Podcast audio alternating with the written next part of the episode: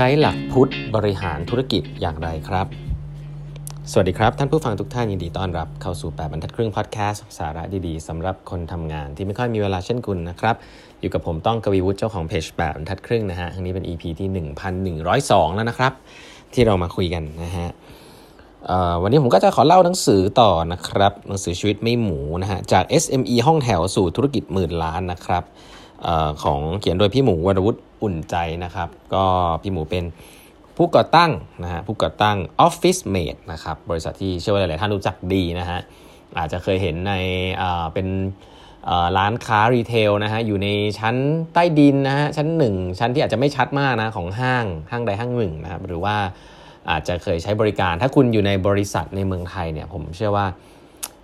เยอะมากนะครับที่ใช้บริการไอของที่คุณซื้อมาพวกเครื่องเขียนต่างๆเนี่ยเขาเป็น B2B นะครับเหมือนผูกเขาเรียกว่ากินเขาเรียกว่าอะไรผูกปินโตกันนะฮะกับ Office Mate พอสมควรเพราะ Office Mate จะบริการดีมากๆนะครับ ทีนี้เล่าต่อนะฮะใครแล้วเล่าไปแล้วว่า เอเขาเขาดูแลคนไอทีอย่างไรนะ เพราะว่าพี่หมูเนี่ยเชื่อในเรื่องไอทีมากๆนะมีคนไอทีเป็นร้อยเลยนะครับ อันนี้พูดถึงประมาณ 10-20 ปีที่แล้วเนาะซึ่งคนยังไม่พูดถึงเรื่องดิจิทัลทรานส์โอมชันอะไรกันเยอะแยะเนี่ยพี่หมูก็เอามาใช้ละนะครับ ก็มีการดูแลอย่างไรก็ฟังย้อนหลังได้นะฮะเอาวันนี้ก็จะมีหลักการทำงานอันนึงซึ่งพี่หมูเขียนไว้ในหนังสือนะครับ ก็ผมเคยได้ยินพี่ๆผู้บริหารหลายคนพูดถึงอันนี้นะฮะเป็นหลักเกี่ยวกับศาสนาพุทธเลยนะครับ แล้วก็นำมาใช้ในการบริหารงานบริหารลูกน้องนะครับ หลักนี้เรียกว่าพรหมวิหาร4นะครับแต่ว่าอันนี้ดีกว่าตำราต่างประเทศอีกฮะคือ พรหมวิหาร4คืออะไรนะพรหมวิหาร4คืออะไร ก็เชื่อว่าหลายท่านท่องได้นะครับเพราะเป็นอันที่ท่องไม่ยากมากนะครับเป็นหลักปกครองคนนะฮะพรหมวิหาร4นะครับหลักธรรมประจำใจเพื่อให้สามารถดำรงชีวิตได้อย่างประเสริฐและบริสุทธิ์นะฮะเป็นแนวทางปฏิบัติของผู้ปกครองนะฮะแล้วก็การอยู่ร่วมกับผู้อื่นนะครับถ้าคุณหัวหน้า 4 ข้อนี้ลองสำรวจตัวเองแล้วกันว่าคุณมีหรือเปล่านะข้อแรกเมตตานะครับเมตตาคำนี้เราเราฟังกันบ่อยเนาะ แต่เมตตาคืออะไรนะเมตตาเนี่ยในมุมของคนทำงานคือการปรารถนาให้ผู้อื่นเป็นสุขนะฮะปรารถนาให้เขามีความสุขนะครับถ้าคุณมีลูกน้องแล้วคุณปรารถนาให้เขามีความสุขเนี่ยแบบจริง ๆ เนี่ยก็คุณก็จะผมใช้ว่า employee centric อะเนาะคุณก็จะช่วยให้เขาเติบโตในหน้าที่การงานนะครับเพราะคุณรู้ว่าถ้าเขาเติบโตในหน้าที่การงานแล้วเขาก็จะมีความสุขนะคุณช่วยให้เขาอยากที่จะทำงานที่เขาชอบนะทำงานที่เขาหลงไหลนะทำไงให้มัน motivate นะเพราะฉะนั้นก็ อันนั้นคือเรื่องของการทำให้เขามีความสุขนะครับคือเมตตา ก็ไม่มีเรื่องของตัวเองเลยนะครับเมตตาคือเรื่องของความรักใคร่ปรารถนาให้เขาเป็นสุขนะข้อที่2ครับกรุณาฮะกรุณาเนี่ยคือความปรารถนาที่จะทำให้เขาพ้นทุกข์นะคือพนักงานเนี่ยก็มีทุกข์มากมายนะฮะผมเป็นพนักงานคนหนึ่งนะครับ ก็มีความกลัวนะครับ กลัวจะไม่สำเร็จนะฮะทำอันนี้ไปแล้วผิดแล้วจะเป็นยังไงทำแล้วหัวหน้าจะว่าหรือเปล่านะฮะไม่ถูกกับกับแผนกนั้นแผนกนี้ มีความกังวลในเรื่องของแคเรียนะฮะมากมายครับ ก็เราจะทำยังไงให้เขาเไม่รู้สึกแบบนี้และพ้นจากทุกเหล่านี้นะครับ ก็หลาย ๆ ครั้งก็เป็นการช่วยเหลือแหละนะเป็นการช่วยเหลือให้ไกด์ไลน์โคชชิ่งอะไรก็ว่าไปนะฮะก็เช่นเดียวกันนะเป็นเรื่องของพนักงานนะครับไม่ได้เป็นเรื่องของคุณเลย เพราะฉะนั้นก็มีเมตตามีกรุณานะครับผมว่า หลักๆ อันนึงอันนึงที่ผมว่าหัวหน้าไม่ค่อยทำคือข้อ3ครับอันนี้อันนี้อันนี้เรียนตามตรงเลย แล้วมันมาลิงก์กับตัวนี้พอดีนะคือมุทิตาฮะมุทิตาเนี่ยคือยินดีเมื่อผู้อื่นมีความสุขฮะคือเชื่อไหมครับว่าหลาย ๆ ครั้งเนี่ย หัวหน้าเนี่ยจะชอบทำข้อหนึ่งกับข้อ2อะทำข้อ 2 เยอะคือ อยากจะช่วยพนักงาน อยากจะ feedback ให้เขาเก่งขึ้นดีขึ้นอะไรแบบนี้ใช่ไหมหัวหน้าเนี่ยจะคิดเรื่องนี้เยอะคือจะสอนงานนะฮะจะ แต่ตำหนิติเตียนหวังดีให้เขาดีขึ้นนะฮะจะพูดตรงๆจะพูดยังไง แต่ก็คือคาดหวังให้เขาดีขึ้นนะซึ่งไม่ได้ผิดอะไรนะแต่มันจะขาดสิ่งหนึ่งคือสิ่งที่ลูกน้องทำแล้วดีอยู่แล้วนะฮะลูกน้องออหัวหน้าไม่ค่อยพูดถึงนะครับ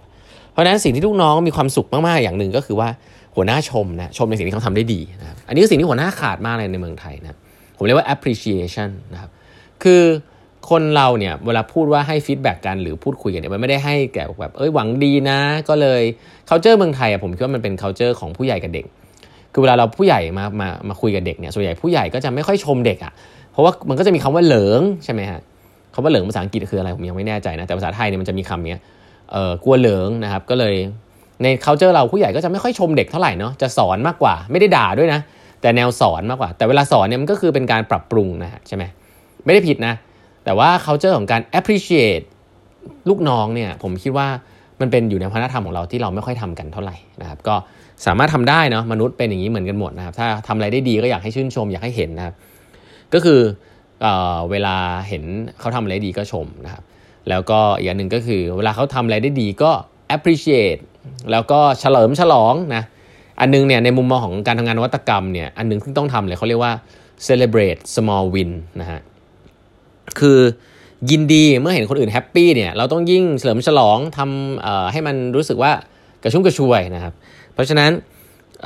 มูทิตานะยินดีเมื่อเห็นเขาสำเร็จในงานเนี่ยสำคัญมากนะครับ ผมย้ำอีกทีนึงว่าอันนี้เป็นสิ่งที่อาจจะไม่ค่อยตรงกับ culture เมืองไทยเท่าไหร่เมืองไทยไม่ค่อยไม่ค่อยชมกัน ไม่ค่อยยินดีกันเท่าไหร่นะครับ แล้วก็ข้อสุดท้ายคืออุเบกขานะฮะคือวางใจเป็นกลางนะฮะเที่ยงตรงไม่โอนเอียง อันนี้ ผมก็ใช้ว่ามันเป็นเรื่องของความยุติธรรมและกันความ fairness นะฮะ fairness เช่นเดียวกันนะฮะผมบอกนะ fairness เนี่ยไม่ใช่เรื่องของ equality นะหลายๆครั้งหัวหน้าเนี่ยต้องใช้คำว่าหัวหน้าที่ไม่ทำงานนะจะบอกว่าต้องให้ทุกๆ คนเท่ากัน ก็ผมแฟร์ผมเลยให้ทุกคนเท่ากันโบนัสเท่ากันทุกคนเราช่วยๆกันทำงานเป็นทีมนะฮะอันนี้เป็นข้ออ้างของหัวหน้าที่ไม่ทำงานนะครับเพราะว่าก็คือไม่บริหารทีม ไม่มีทางหรอกครับที่คนในองค์กรจะทำงานเท่ากันนะครับ คุณจะต้อง differentiate คนทำงานเก่งทำงานดีทำงานได้ดีกับคนที่ทำงานได้แบบกลางๆ หรือแย่ให้ได้นะครับ แล้วก็ reward เขาไม่เหมือนกัน แล้วก็สร้างตัวอย่างให้เห็นว่าถ้าคุณอยากจะดีคุณต้องทํำยังไง เพราะฉะนั้นการ reward คนที่ทำงานได้ดีให้เยอะกว่าการ reward คนทำงานธรรมดาให้ได้ทำให้ได้ให้ได้รางวัลแบบธรรมดาเนี่ยอย่างนี้ฮะเรียกว่า fairness แต่มันไม่ equal นะฮะ อันนี้ภาษาอังกฤษชัดเจนนะ fair คือยุติธรรมนะยุติธรรมกับคนทำดีก็คือให้รางวัลเขาเยอะ ยุติธรรมกับคนไม่ดีก็คือ อย่าไปยุ่งกับเขาอย่าไปให้รางวัลเขานะนี่คือ fairness ไม่ใช่ equality นะ equality คือทุกคนเท่ากันหมด อันเนี้ยผมเห็นเยอะเลยมีพี่ๆหัวหน้าเขาเรียกว่า sugarcoat แล้วกันพูดให้หล่อๆว่า เราทำงานกันเป็นทีมนะนี่ทุกคนเท่ากันไปพร้อมกันอะไรเงี้ยคือคุณไม่ได้ลงมาแคร์ทีมเลยว่าใครทำอะไรนะครับไม่มีทางครับน้อยมากครับที่ทีมจะมี performance ทุกคนมี performance เท่ากันนะครับ และผมว่าทีมที่ดีก็ควรจะรับสิ่งเหล่านี้ได้ แค่ว่าคุณ set standard ขึ้นมา วัดผล OKR ให้ชัดหรือเปล่านะจะชัด 100%หรือเปล่าผมไม่แน่ใจ แต่ว่าถ้าเกิด OKR มัน transparent แล้วก็โปร่งใสและมีการวัดผลที่ชัดเจนประมาณหนึ่งเนี่ยพนักงานที่ดีก็จะรับได้ครับว่าเออคนนี้เก่งจริงนะครับเขาก็เลย deserve สิ่งเหล่านี้ อันนี้คือเรื่อง culture แหละนะว่าสามารถที่จะใช้สิ่งเหล่านี้มาใช้ในการบริหารงานได้หรือเปล่านะครับเพราะฉะนั้นอุเบกขาวางใจเป็นกลางเนี่ยมีจิต เรียบตรงเที่ยงธรรมเนี่ยคือเรื่องของ fairness ไม่โอนเอียงไม่ลำเอียงนะครับและนั่นก็คือ 4 ข้อนะฮะหลักปกครองคนพรหมวิหาร4นะครับของอที่ผมอาจจะเล่ายาวนิดนึงนะเพราะว่าผมคิดว่าแต่ละอันมันเป็น context ของการทำงาน ก็อาจจะเอาความเห็นส่วนตัวใส่เข้าไปด้วยนะครับก็คิดว่า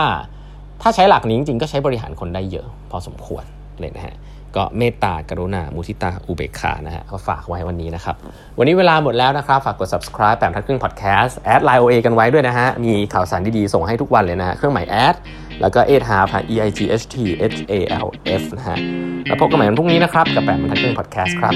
สวัสดีครับ